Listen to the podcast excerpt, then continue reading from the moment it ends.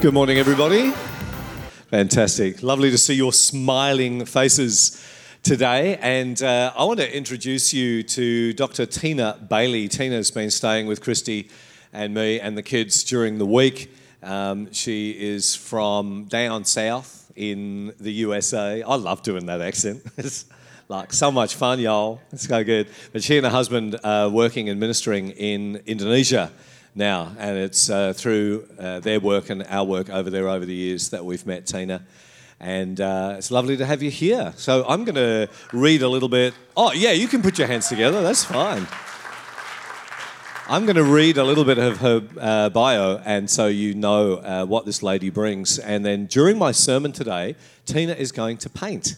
All right, so she's going to paint uh, in relation to the theme today, uh, which is on forgiveness. This is the last message in the Lord's Prayer.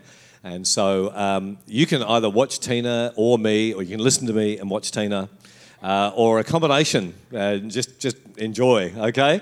And uh, so Dr. Tina Bailey is a visual and performing artist and an ordained minister working cross culturally she holds a Bachelor of Fine Arts degree from the Savannah College of Art and Design, as well as master's degrees of communications and of religious education. She holds a doctorate in art and spiritual formation. Tina has been involved in the Crescendo Summer Institute since its beginning, teaching and coaching singers and musicians in stage presence and movement. She also leads daily sessions of Lectio Divina. She studied dance at the Francis Lee School of Dance and the Margot Dean School of Ballet and has extensive experience in liturgical dance. She performed on stage as a member of the company theatre group from 1991 to 1995.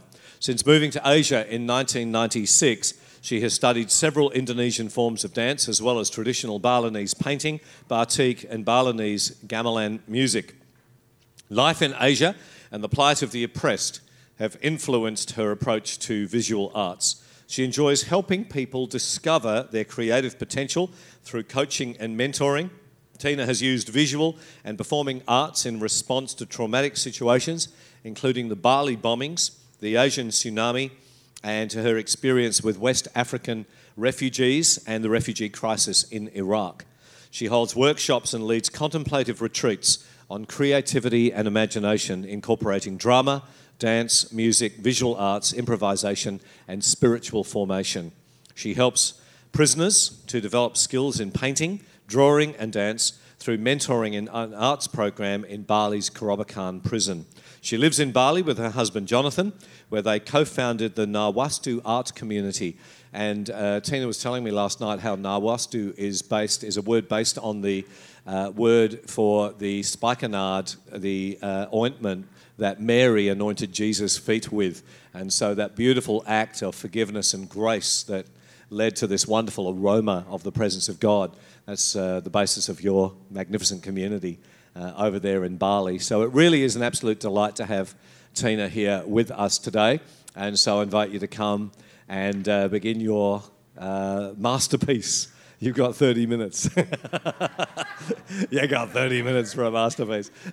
no pressure at all. Um, Tina and I were chatting about this on the way down, like because she's uh, she painted last night at Cheltenham and this morning at Cheltenham when I've been preaching, and now uh, uh, here at Frankston as well. And so normally something like this would take her several hours and then she'd go away and then come back maybe the next day or two and look at it from a distance and appraise and change and all of that. But of course, she does not have that luxury here this morning. But I know that as you watch her develop this, you're going to absolutely be so blessed at, uh, at, at the creativity. And you know, creativity is something that we want to increase here at Bayside Church. If you have a look at our vision booklet, and I do encourage you, you know, those of you who are part of this church community, make sure you got a copy of that and read it from time to time. Doesn't have to be every day, but maybe a couple of times a year. Read it and just refresh the vision of this church in your mind and pray into it because that's something that God has given us and we're working toward. Um, you know, as we embrace the future, we celebrated last week, we celebrated 25 years of Bayside, and it's been a great 25 years, but we don't dwell in the past. We want to we want to look forward, like you know in Chris Tomlin's song, God's Great Dance Floor. He says the future begins, and so the future begins. We've got a wonderful future as a church here in the city of Frankston. And uh, God's got some awesome stuff in store for us. And we want to embrace it with both hands, don't we? Amen. And so um, have, a, have a read of that. Creative arts is a very big part um, of our future at church. And not just singing and music, as important as those are, but drama, dance, poetry, art, all the sort of forms of, of creativity we want to see developed. And so it gives me great pleasure this morning to announce that uh, Nicole Patsika is going to be our creative arts director at Bayside. If you want to just stand up, Nicole. Most of you would be aware that Jacob Cunningham, Jacob and Camille have accepted a position at Penn CC, uh, which is their old church and uh, they've been with us for seven years, and so they're going to be we're going to be praying for them uh, next weekend um, at, on uh, Saturday night at, at our Cheltenham service, um, and then at the end of April they're going to be taking up that role there, um, and so we've advertised and we've interviewed, and Nicole ticks every box, and so uh, she, I'll, when we pray for you officially in the middle of April, I'll share a little bit more about your experience and your background and everything. But uh, Shungu and, and Nicole are a wonderful part of our community here, are they not? And uh, we believe God's brought them into uh, Bayside Church for such a time as this. So someone said to me uh, the other day, said, You're not going to steal her and take her up to Cheltenham, are you? And the answer to that is no, not completely. So Nicole will still be here most Sunday mornings, all right? Jacob was every other week. He'd be Cheltenham, Frankston, Cheltenham, Frankston. Most Sunday mornings, Nicole will be, I think we, we're going to steal you once a month, I think, for Cheltenham on a Sunday. But the rest of the time, she will be here and, uh, and working strongly between the two campuses and developing creative arts. And so, if you've got an area of creativity uh, in, in you that God has given you, watch this space, okay? And uh, Nicole's going to be chatting with you in time to come and really developing that whole area. I want you to turn with me to Matthew chapter 6, if you would please. We're going to read um, as we wrap up the Lord's Prayer series. If you've missed any of these messages, uh, they're all on the Bayside Church website, baysidechurch.com.au. You'll find messages, message notes, audio, and video. And uh, this is the last of them. Now, the message notes did not upload for whatever reason to the YouVersion Bible app. And so if you normally use that, you won't be able to today. You will find the message notes under the media button on the Bayside Church website, uh, or you can take your own notes. And so Matthew chapter 6, verses 7 to 15, and we're going to, um, we're going to read this. Matthew chapter 6, verse 7. When you pray, Jesus said, do not keep on babbling like pagans, for they think they will be heard because of their many words. Do not be like them, for your Father knows what you need before you ask Him. This then is how you should pray Our Father in heaven, hallowed be your name. Your kingdom come, your will be done on earth as it is in heaven. Give us today our daily bread, or the bread that doesn't run out. We looked at a couple of weeks ago. And forgive us our debts, as we also have forgiven our debtors. And lead us not into temptation, but deliver us from the evil one. And then in verses 14 and 15, Jesus goes into a little bit more detail on that statement regarding forgiving and, um, and being forgiven. He says in verse 14, If you forgive other people when they sin against you, your heavenly Father will also forgive you. But if you do not forgive others their sins, your Father will not forgive your sins. I've called this message today Your Travel Essentials. Uh, as we're going through the journey of life, there's a couple of things that we need to take with us every day, and uh, that's forgiveness and deliverance.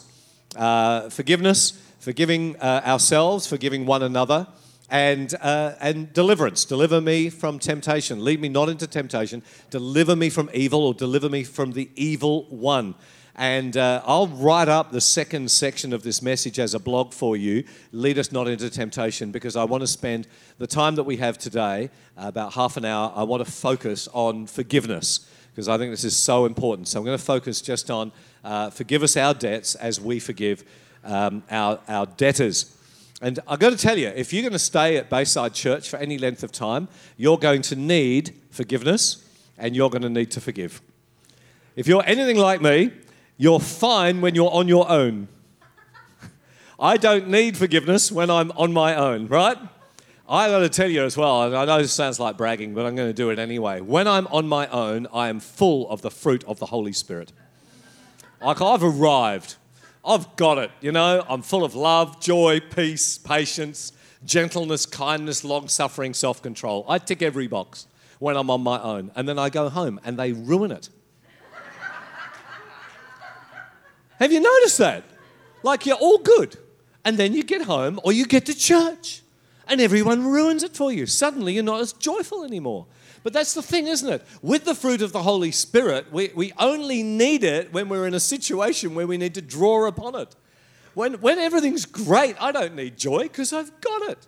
It's only through the difficult times of life that I need to draw deeply from that well, drawing on the joy of the Lord. I'm fine on love until I'm with some people. And then I find myself because some people are, are, not as easy to love as other people. And so it's in those situations that we need to draw up some love out of the endless supply. And sometimes that person is your husband or your wife, right? You need to draw up from the endless well of the Holy Spirit and bring up some love. Same with patience, same with long suffering, same with self control, same with forgiveness. And so, if you're going to stay here long enough, you're going to need to be forgiven and you're going to exercise forgiveness. Now, some people, of course, they, when they get offended in a church, rather than work through the conflict or the difficulty, rather than work through the whole issue and process of forgiveness, they just leave and plant themselves somewhere else. Well, I got news for you. Because if you do that, time will tick along very nicely for a while. You'll have a honeymoon period in that new church because you don't know anyone and, and everything's fine. But after you stay there for a little while, you'll start going deeper in relationships, and time will come that you will be offended or you will offend. And so you have a choice, and I would encourage you, rather than you know being one of these spiritual butterflies that just literally flits from church to church to church, and the city of Frankston is full of people like that, unfortunately. Why don't we just make a decision to uh, stick it out with one another? Thank you. One person agrees. it's going to be a very small church service next Sunday. but the three of us are going to have a wonderful time. Let's try that one again. Rather than going to another church when we get offended, how about we stick it out together here? Oh, that's the Bayside Church I know and love. And so, forgiveness, we've got to work on forgiveness together. So, um, let's spend a few minutes on this. First of all, I want to say a few things about forgiveness. I've got five things, I'm going to touch on them really, really quickly. And these are very important as we look at this subject of forgiveness. So, number one, there has been some very poor teaching on the subject of forgiveness over the years by the church. I have heard some awful things uh, said to people, um, women in particular, who find themselves in situations of domestic abuse, domestic violence, and they've, uh, they've gone to their pastor or to a church leader, and the response has been something like this Well, you just have to go and submit. Well, I'd like to take that church leader and stick him in that situation and see how he goes submitting to verbal abuse, abuse or, or violence uh, and see how he goes with that. Uh, well, he's apologized, so you have to forgive him. No, that's not the case, as we'll see in just a moment. If you find yourself in a situation like that, whether you're a man or a woman, you get yourself out of that situation as quickly as you possibly can and get yourself into a place of safety. That is not an issue of, of forgiveness. That person, they might beat you and then say sorry, but it doesn't mean you keep yourself in that situation of danger. I would counsel you at least to have a temporary separation while you work things through, if at all possible, which sometimes it is and sometimes it is not. The second point flows in from that. Forgiveness doesn't mean you have to put yourself back into a hurtful situation. Sometimes we think, you know, someone's hurt us in some way, uh, and so, but they've now apologized, so I have to forgive them, and I then put myself straight back into that hurtful situation. No, you don't especially if, the, if, if, if it's happened more than once. Sometimes I hear people use Jesus' statement, you know, well, just turn the other cheek. Say, well, you know, they hurt me, so I'm just going to turn the other cheek and let them hurt me again. That's got nothing to do with forgiveness, and it's got everything to do about not um, uh, retaliating.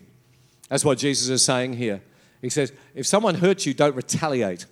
It doesn't mean you stay in that situation so they can hurt you again and again and again and again. Just don't retaliate.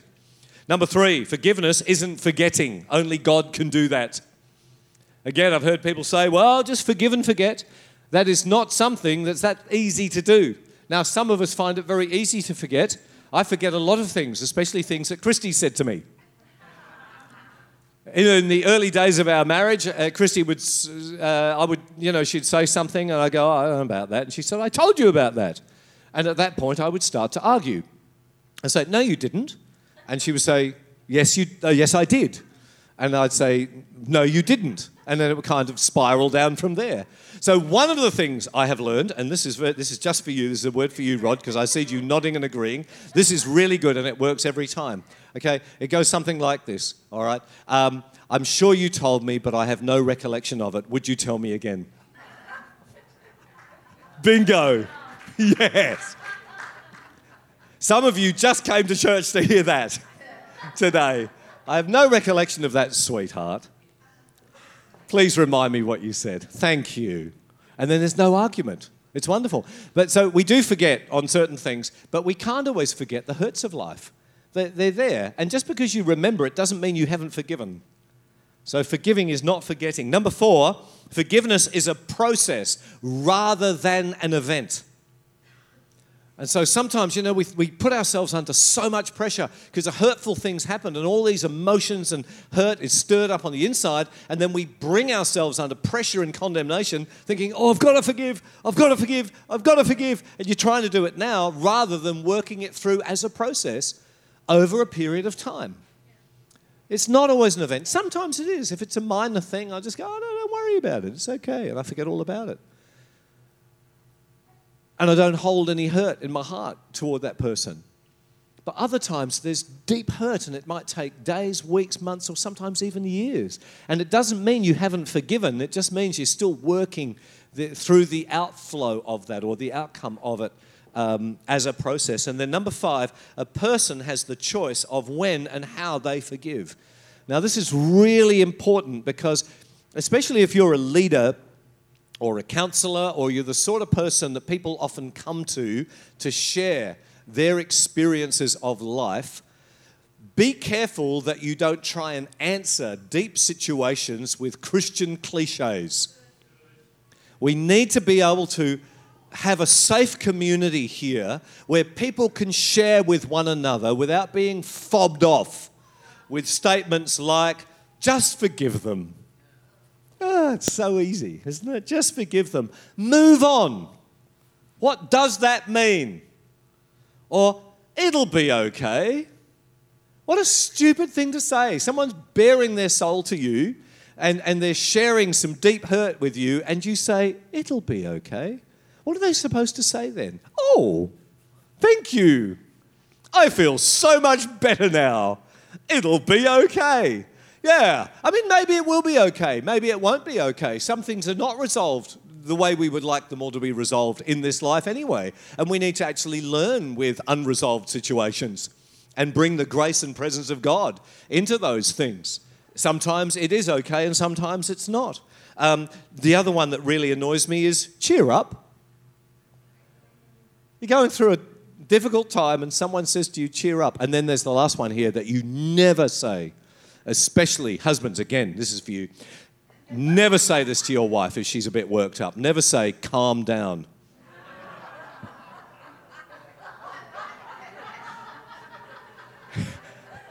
Am I right, Shungu? Yeah. I found the opposite takes place. I have discovered that very early in my uh, married life when Christy was a bit worked up about something, and I said, "Oh, just calm down." She didn't. Calm down has the opposite result. You know, I didn't see Christy for about two weeks after I said that. And then after two weeks, I was just able to open one eye enough to be able to see her. Calm down. So there's a few things about forgiveness. Now, let me define for you what forgiveness is. What does the Bible mean when it uses this word forgive. Now, the Bible uses four Greek words that have various connotations of forgiveness. The one Jesus uses here is aphesis, and it's translated in a variety of ways in the New Testament. Um, Isn't that magnificent, by the way? Y'all are doing a wonderful job there, sister. Love it. So there's four Greek words um, for, for forgiveness, and the one that Jesus uses here in the Lord's Prayer is aphesis, which is only translated forgive and forgiven in this part of the New Testament. Only in the Lord's Prayer is aphesis translated as forgive. Everywhere else in the New Testament, it is translated to leave or to have left. So I often wonder, you know, why is it that the translators decided to translate it here as forgive, and everywhere else in the New Testament they've translated it to leave or to have left?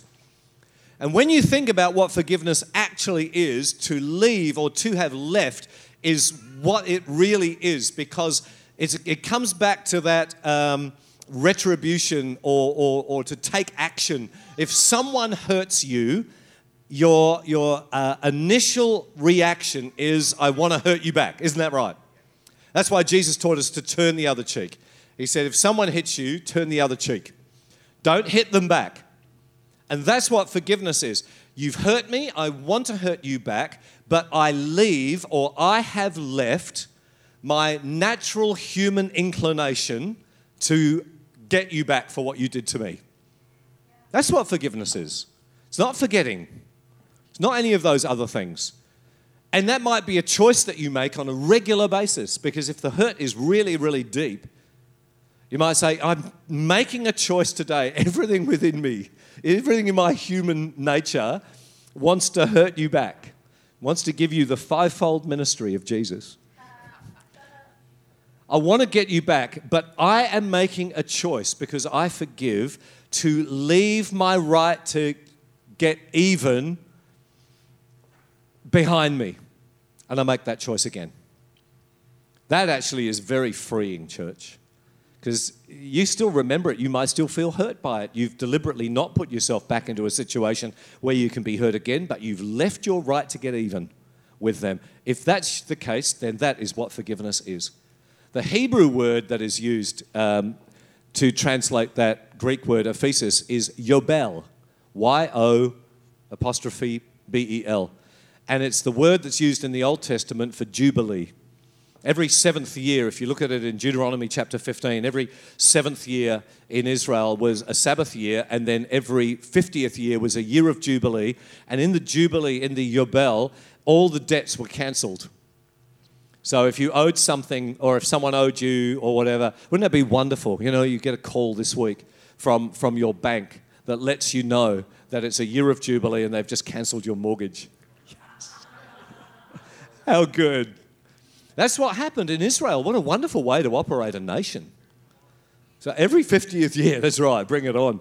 Um, every 50th year, everything would be cancelled. If you were a slave, you'd be set free. Everything went back to the way it should be. And, and there's a beautiful concept here that the Lord brings us into this magnificent jubilee. Jesus talked about it when he started his ministry in the synagogue in, in, um, in his hometown, and he read from the scroll of the prophet Isaiah The Spirit of the Lord God is upon me because he has anointed me to preach the good news to the poor. And then he goes on and talks about setting the captives free, um, releasing the prisoners, uh, healing those who are bruised or damaged in life. And then right at the end, he says, and to declare the acceptable year of the Lord or the year of God's favor. That word again in the Hebrew is yobel, it is to declare a perpetual jubilee. And so in Jesus Christ, we, we, we have this perpetual jubilee where debts and debtors are, are set free. It's a wonderful truth. The, the closest thing we have to it in our society is an amnesty. Back in the 90s, uh, after the Port Arthur, Arthur massacre, uh, uh, our then Prime Minister John Howard declared a gun amnesty. And during those uh, months, if you had any illegal firearms, you could hand them back in without any penalty whatsoever. So if you had illegal handguns or shotguns or semi-automatics or you could have a surface-to-air missile or a bazooka, if you had anything during that time that was illegal and not registered, you could take it in to a drop-off point and you could just leave it there. Now, normally, if you were caught with something like that, you would be uh, found guilty and then you would be punished for having an illegal firearm, but during an amnesty, you can just hand it back in. Oh, by the way, here's my three uh, unregistered handguns, my semi automatic. Oh, and by the way, I just found this bazooka in the shed. And you just hand it over, and they go, Oh, thank you so much. Have a lovely day. And that's what Jesus has ushered in.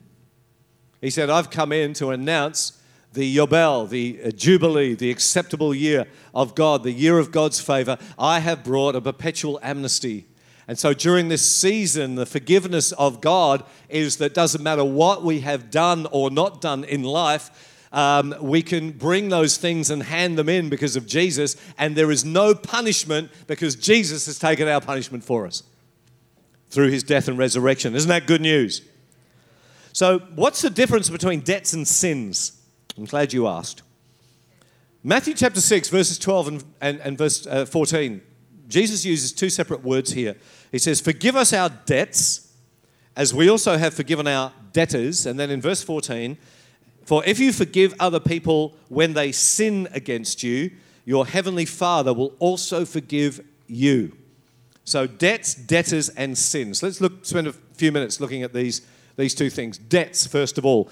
Debts are unfulfilled obligations, they're the things that we should have done but we left them undone. We often refer to these things as the sins of omission, the things that we have omitted to do that we should have done.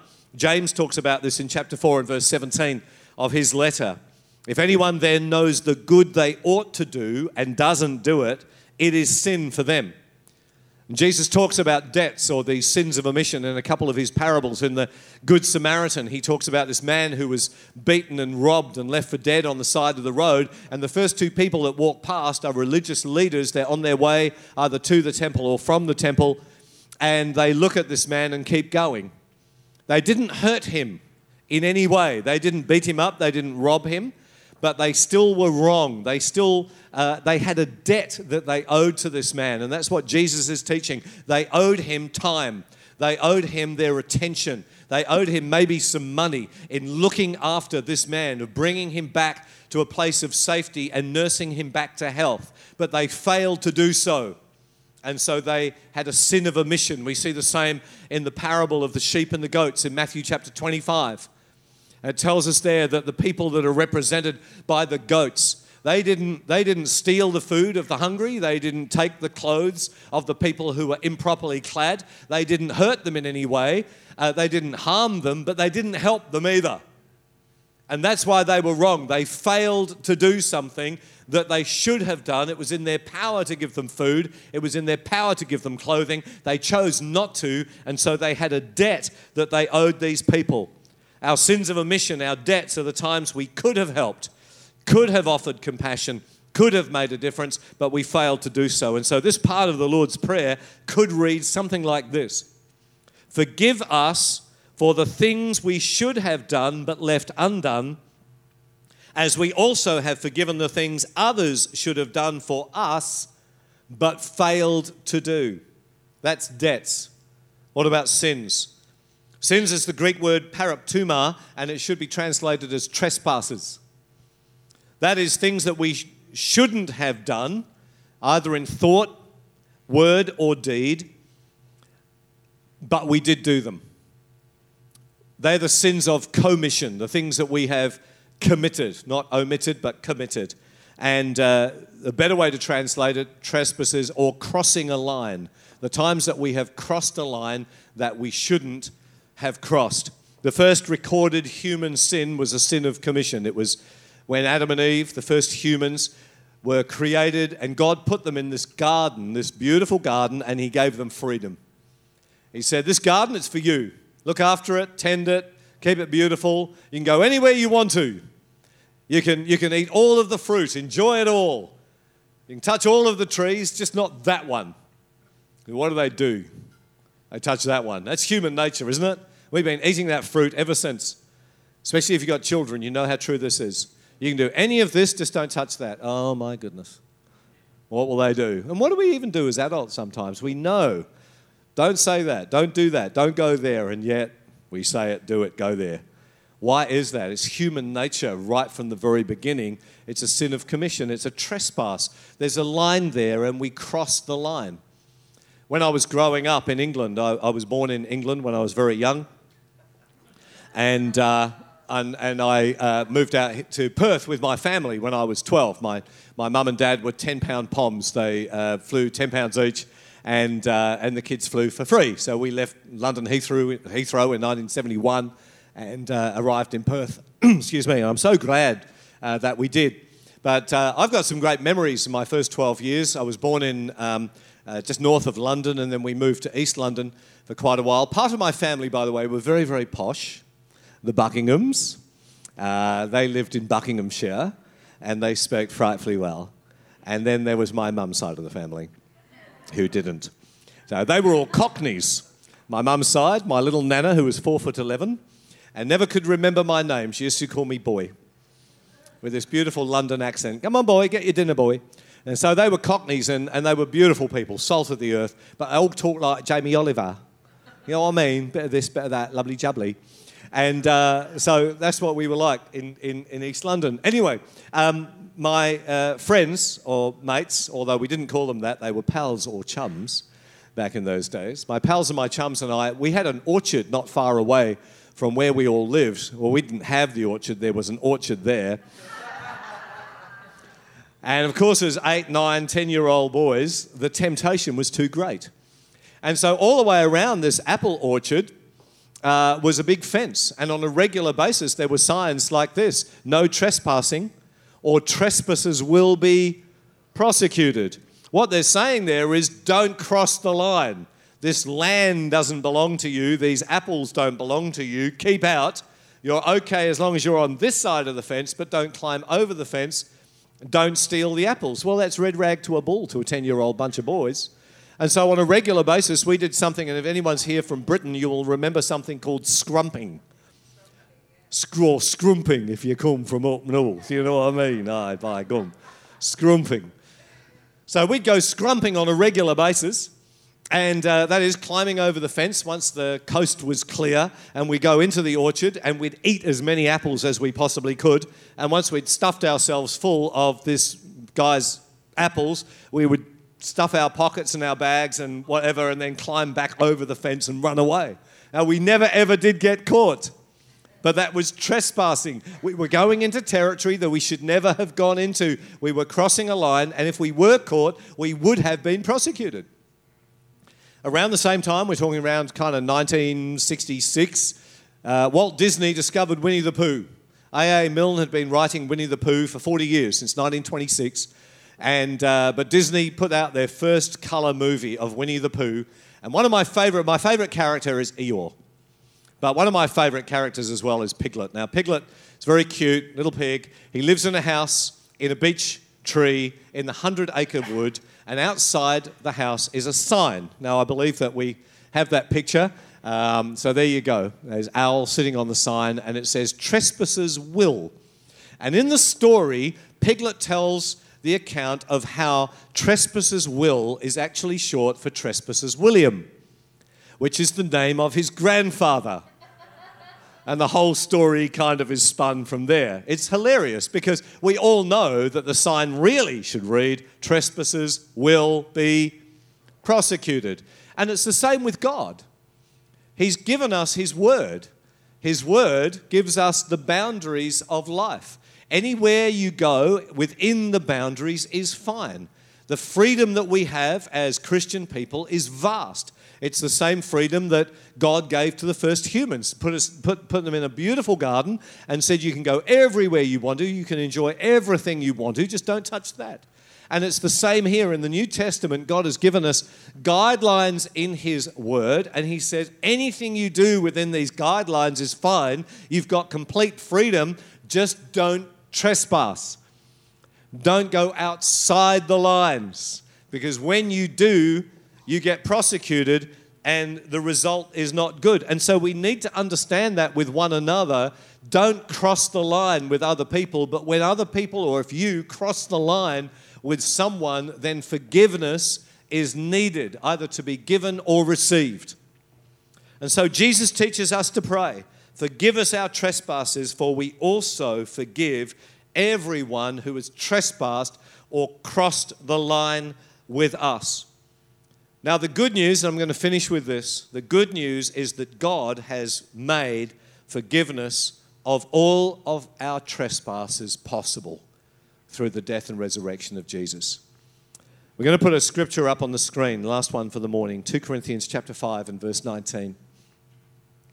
And it says this God was in Christ reconciling the world to himself, no longer counting people's trespasses against them. I'm sorry, they've put up a, a different version for some reason than the notes I provided. Um, so just listen to it. I'll just read this to you. God was in Christ, reconciling the world to himself, no longer counting people's trespasses. Same Greek word, paraptoma, against them. And he gave us this wonderful message of reconciliation. I want you to think about this for a moment, church. God was in Christ. That means that God was born into a human body in the person of Jesus Christ. God was in Christ. And what was he doing when, when he was in Christ? Well, he was reconciling the world to himself. Reconciliation is a wonderful thing. And most of us have experienced this in life where you've, you've either done something to someone else or they've done something to you, and it's created a, a rift, it's created a barrier between you. You might have been great friends, you might have been family members, but something's taken place, and, and, and the, the friendship or, or the relationship is not what it used to be. But then you work hard, or they work hard, or you work hard together at bringing reconciliation. And so you get rid of the hatred and the enmity, and, and, and you, you restore that friendship or you restore that relationship. The Bible says that we were all enemies with God because we have committed sins of omission and commission, but that in Jesus, all of those things are forgiven. And so we're brought back and we're reconciled to God. God was in Christ reconciling the world to himself, not counting people's trespasses against them. Just think about that for a moment. What a wonderful message. God was not finger pointing to the human race. It's very profound because, you know, a lot of people, this is their vision of God. They think of God as sitting on a throne and, and he's got an angel next to him, and the angel has got a pad and a pen. And they're looking down on the human race and they're keeping score. Looking down, Jimmy Day, Jimmy should have helped Emma do the dishes, but he didn't. Sin of omission. Er. And then he does something else that he shouldn't have done, and, and it's all marked down there. You know, mate, you got a whole page. It's just chock a block. It's just so full, isn't it? Yeah. And we're all the same, but you know what? God is not like that because this scripture says that God was in Christ, reconciling the world to himself, not counting people's trespasses against them. And then it goes on and it says, and he has given us the message of reconciliation. I want to say to you, you know, by and large, that's not the message Australians are hearing from the church. They hear us making our judgmental, finger pointing statements. Um, and maybe you've been guilty of that when you catch up with friends or family members and their behavior doesn't match up to the Word of God. if they're not Christians, it's none of your business. The Bible says, Paul makes it really clear in 1 Corinthians 5. He said, uh, Our job is not to judge the world, our, our, job is actually to make sure everything's okay in the church. And yet we flip these roles somewhere along the line where, you know, we've got priests, that, they reckon that conservatively 15% of priests have been guilty of sexual abuse against kids, but at the same time they've been pointing the finger at gay and lesbian people and saying you can't have marriage. Where, where, where is the, does anyone spot the contradiction here? Let's get our own house in order before we start pointing the finger and telling other people what they can and cannot do. He said, God was in Christ reconciling the world to himself, not counting people's trespasses. And the message that he's given to the church is that message. It's the message of reconciliation. It's the same thing that Jesus did when he was on this planet. We are now the body of Christ, and we should be acting like Jesus on this planet as well. We've got a message of good news that we take to the planet. We've got a message of good news that we take to people. God's not counting your trespasses. He's provided a way of forgiveness through the death and resurrection of His Son.